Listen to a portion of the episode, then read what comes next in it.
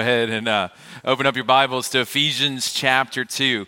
Uh, before we jump in, I just want to thank everybody that is in attendance at this conference. I, what we're getting to do via relationships is something that's absolutely unique. I mean, I remember walking into a conference 2016 at the very end of my rope looking for brotherhood, looking for partnership, and people surrounded me. And that's continued to this day. I've received encouragement and prophetic words. So thank you not just for attending, but thanks for being who you are. And most people would absolutely kill to have just a handful of people that care about them, not a whole movement and a whole uh, just extension of relationships. So thank you so much for being here. Um, my family and I, we absolutely love the theater. We have any theater fans out? In the audience? All right, well, it's a little mixed room, but that's fine. Uh, uh, but four of my five children actually are in theater, so the Rogers love to be on the stage. They love to use their hands a lot, so jazz hands, you know. So we'll just give you a few cues while you're out there. Uh, but because we love the theater, one of the things that kind of came to the forefront in 2015 that swept the nation was the musical Hamilton. We absolutely love Hamilton. Um, I love it for a lot of reasons. I love it because it's creative. I love it because uh, artistically it is absolutely imaginative, out of the box. It tells the story of Alexander Hamilton and the birth of our nation and the sacrifice and this idea of liberty and this idea of justice, but it kind of holds it out in tension with the reality that, that, that from the very beginning that that promise of America was not held out to all people, right? And so I think we have made tremendous progress over the last 250 years. But if anything that we've learned over the summer, right, when we had basically, you know, everybody was glued to their screens, we saw um, just the, the senseless murder of um, Ahmaud Arbery by people that said he looked suspicious right? That on the tail of Breonna Taylor and uh, just her tragic death. And then no one could hide because COVID was all around, and we saw the horrific nine minute video of the death of George Floyd. And so, in this time and in this place, it's not a, an area that we can just close our eyes to. And it's in moments like these that we need to look to God and we need to look to His Word and have Him in, just inform how we actually live out life in this present age. And so uh, in the musical Hamilton, there, there's a song called The Schuyler Sisters. And I don't know, do you want me to sing it to you? Angelica Schuyler. So I am not a, I am not one to sing, but she says, "Look around, look around." How lucky. All right, not bad. How lucky we are to be alive right now, right? She's talking about the American Revolution. History is happening right before us, right? Well, that that exhortation is what I think is fitting for this cultural moment. How lucky we are right now to be alive. In the midst of this polarized culture, in the midst of all of this racial tension, we have an opportunity to do and to build something different than any of the history of the world has ever known. Like people are always looking for what the new normal is going to be inside of COVID and what's the church going to look like. Well, what if God is making us into the kinds of people that He is. Like, what if He's making us into a group of people that have something prophetic to say in a world that's polarized? What if God is making us into a prophetic people that can speak into the uh, racial tension that exists inside of this country? And I think that's exactly what this is about. And so, for us to be a prophetic kind of people, it means First of all, that we plant churches and strengthen churches, which we are absolutely about, but it's a specific kind of church, right? It's a multicultural church, right, that speaks prophetically to the culture. One, because that's what the moment demands, but two, because that's what God has designed. That is His intention. So we're going to look at uh, a few verses from Ephesians chapter 2. I'm going to read verses 14 to 17, and we're going to ask God to make us fertile ground. And um, we're going to pray in a moment, and I want you to, I want you to think about you. I want you to think about your heart. I want you to think about your relationships. I want you to think about your church.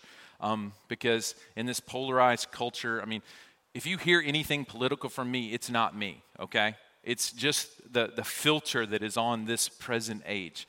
So we're going to try to dig into Scripture, but we want to make some real concrete application that moves us forward so we can be fruitful in the way that we live out life together as churches. So, Ephesians chapter 2, we're going to read verses 14 to 17. It says, For he himself, and that's Jesus, is our peace, who has made us both one and has broken down in his flesh the dividing wall of hostility by abolishing the law of commandments expressed in ordinances, that he might create in himself one new man in place of the two, so making peace, and might reconcile us both to God in one body through the cross, thereby killing the hostility. And he came and he preached peace to those who were far off, and he came and preached peace to those who were near. This is the word of the Lord. All right, you can do better than that. All right.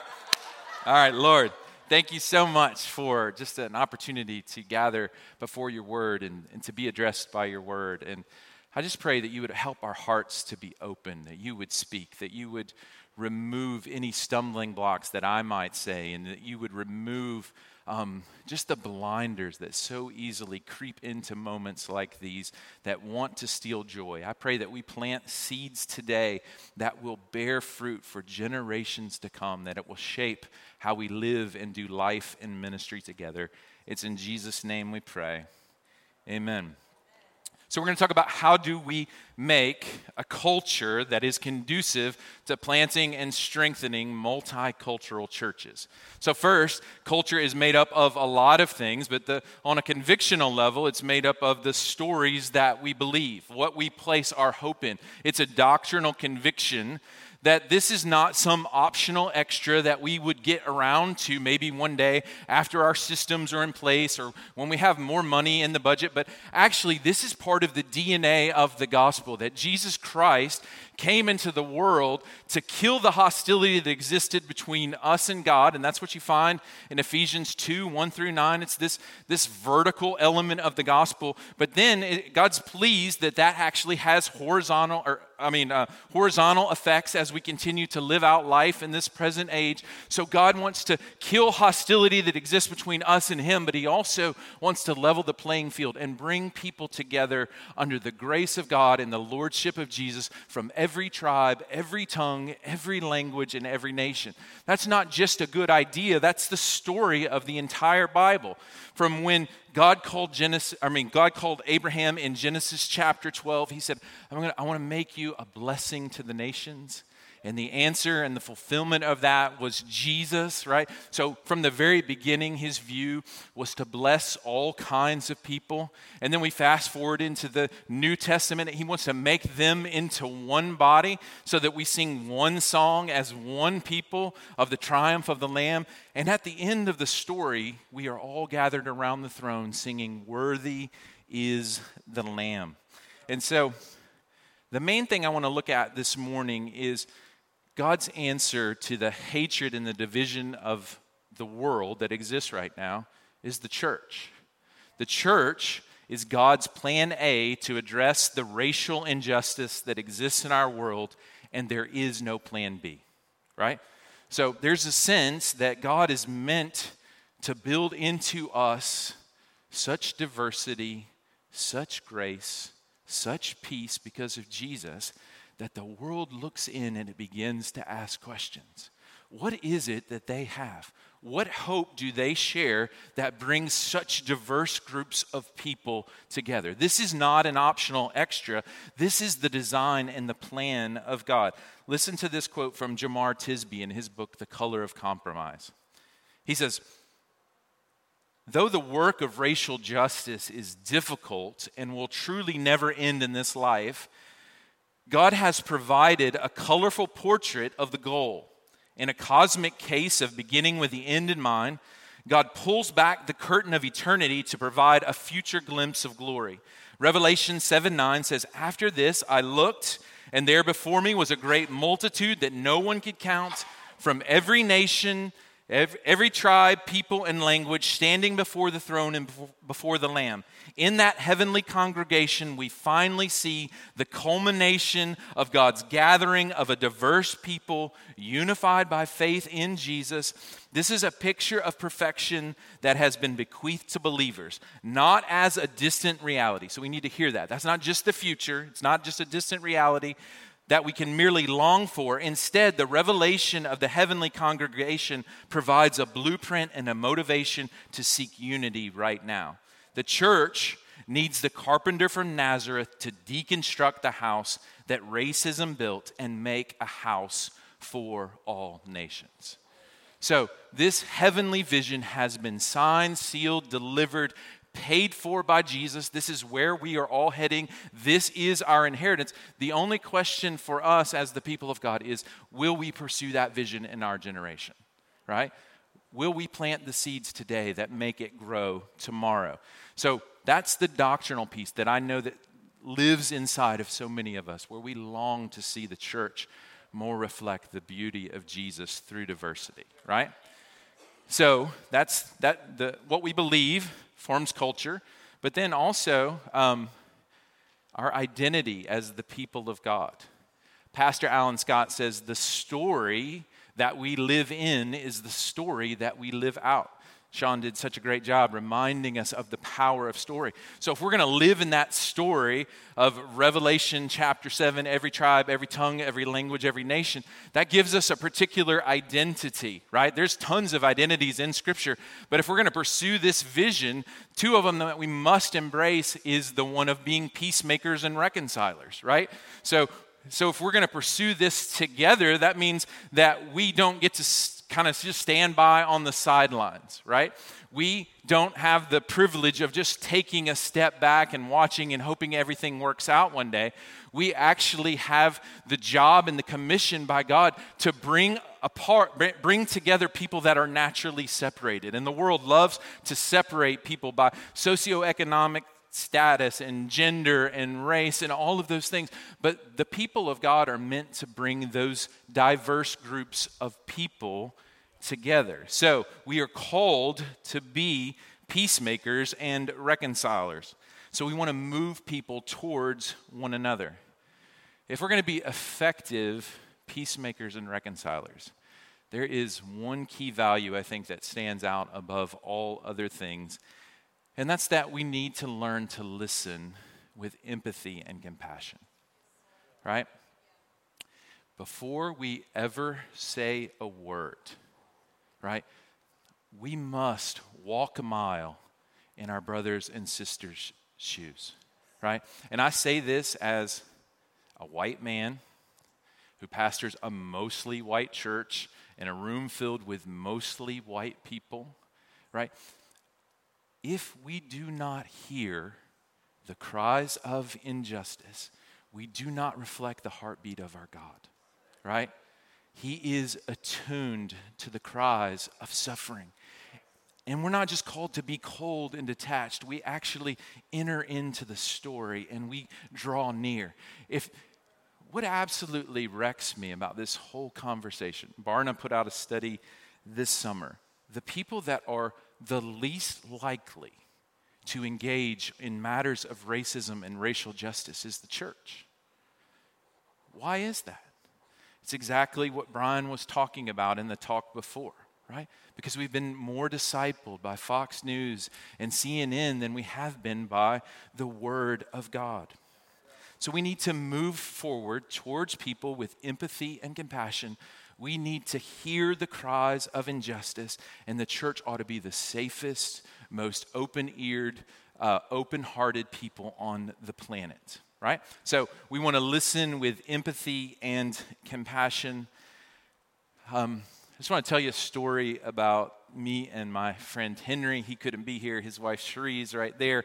Um, Henry is a black man that leads a gospel community inside of our church, and we have had numerous conversations, right? Some of them really tense, some of them uncomfortable, all of them beautiful, all of them bearing fruit. And Henry has been so patient to walk with me Help me to gain understanding. And he's actually leading a, a, group inside of our city where he's bringing black leaders in the city and white leaders in the city so that we can have real conversations about what's going on inside of our community. Now, I don't know where you're from, but in Jonesboro, Arkansas, that looks a lot like revival, right? Because we're pulling together and we're listening. And the only way to really do that is by the gospel of Jesus Christ. We identify with the stories of other people because Jesus identified with us, right? He took on flesh and he pursued us. So empathy doesn't allow us to sit on the sidelines. Empathy actually pushes us towards relationships and away from individualism.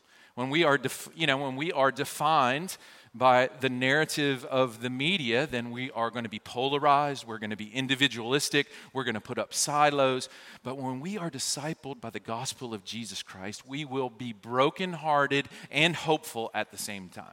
And that's what God is inviting us into.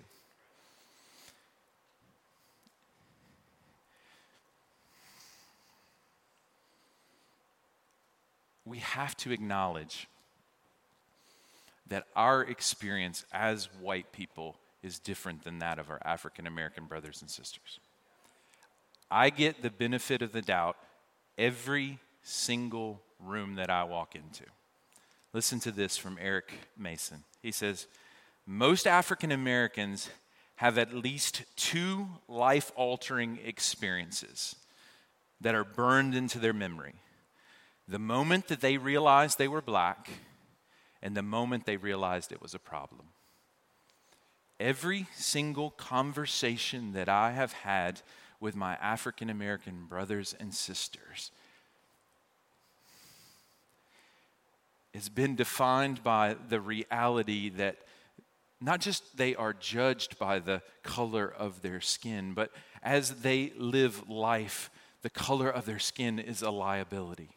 And so people consciously you know, most people are aware of conscious racism, you know, the Nazis that are hanging up the signs, and, and most of us can kind of release ourselves because we're not doing that. But, but what they have communicated to me over and over again is the reality of the subtle, like clutching your purse a little bit tighter and locking your car doors and being watched more closely in a store, not because of who they are, not because of the content of their character, just by the simple fact of the color of their skin. And listen, all of them have had heartbreaking experiences with law enforcement. Not one of them have had any record of criminal misplacement or any misdeeds, and they all have had harassment by the police. Now, so I only bring attention to that, not because that makes all law enforcement bad, but because that has been their experience and that has been their story. You know what happens every time some one of these high profile cases are on TV and on the news? It absolutely opens up that wound. So we need to be aware as we're walking together with people that when those kinds of stories hit the news that our African American brothers and sisters are suffering. 1 Corinthians chapter 12 tells us when one member of the body suffers, we all suffer. Is that the story that we are living out? The story that you live in is the story that you live out. Finally, not just the stories that we believe, what makes up a culture is practices. So, how do we begin to walk this out together? The first practice I want to bring to your attention is hospitality, right? I mean, it is the gift and the privilege of believers. Uh, my friend, uh, well, he's not my friend, but I read his book, so he feels like he's friend. But, you know, they all feel like friends. But Bryan Loritts says that change happens around the dinner table, right?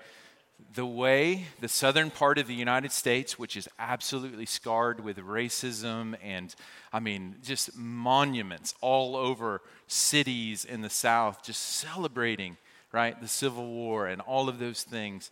Um, the way that that story and that narrative changes is around the dinner table right? The next generation is watching. And as we extend hospitality and as we listen and as we enter into the story, um, that narrative begins to change.